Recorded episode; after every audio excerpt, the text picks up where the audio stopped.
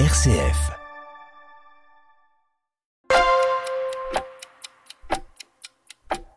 Donc nous voilà sur euh, le deuxième rendez-vous, sur la deuxième journée de, carême.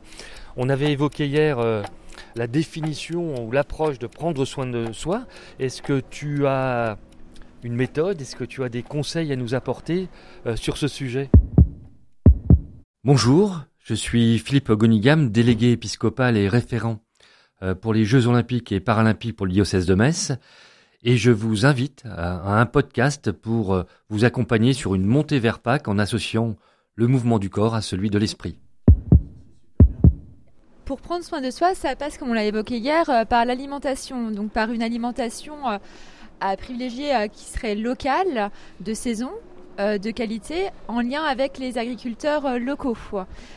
Alors, on pense souvent que ça va coûter plus cher, mais pas nécessairement. Si on va directement voir les producteurs si on habite à la campagne ou si on est en ville, si on va, on se rend sur les marchés.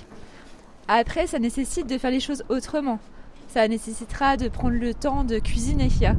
Donc c'est juste une autre manière de voir les choses. C'est un changement dans les habitudes.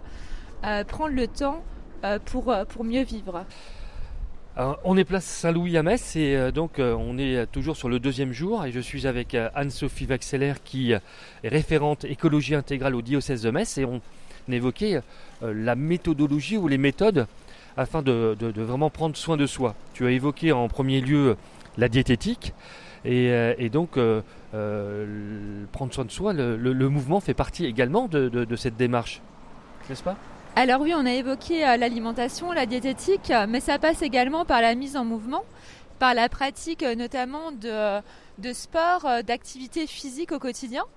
ça rentre dans le champ de l'écologie intégrale de se mettre en mouvement, de privilégier les mobilités douces, de se mettre en mouvement le plus possible pour faire les courses, pour aller au marché, pour aller à la messe, pour pour aller au travail. Voilà, tout en fait euh, peut être source de, mouvement.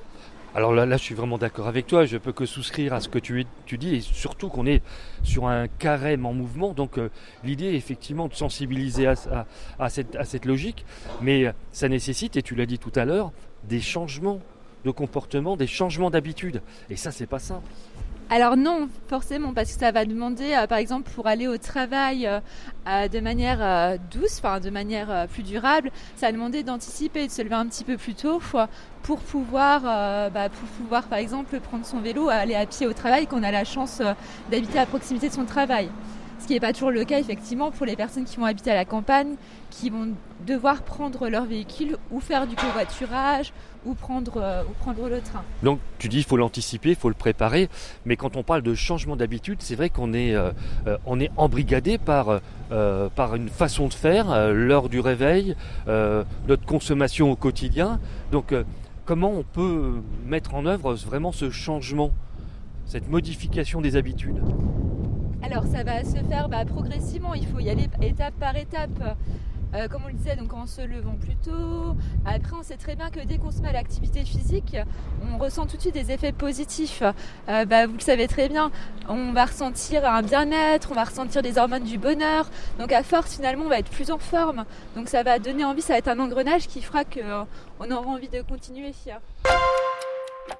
Merci Anne-Sophie. Donc euh, euh, on, voit qu'effectivement euh, il y a du bénéfice à se mettre en mouvement et donc il faut s'imposer peut-être un changement d'habitude. En tous les cas, j'espère que vous allez prendre la bonne habitude de nous écouter tous les jours jusqu'au carême.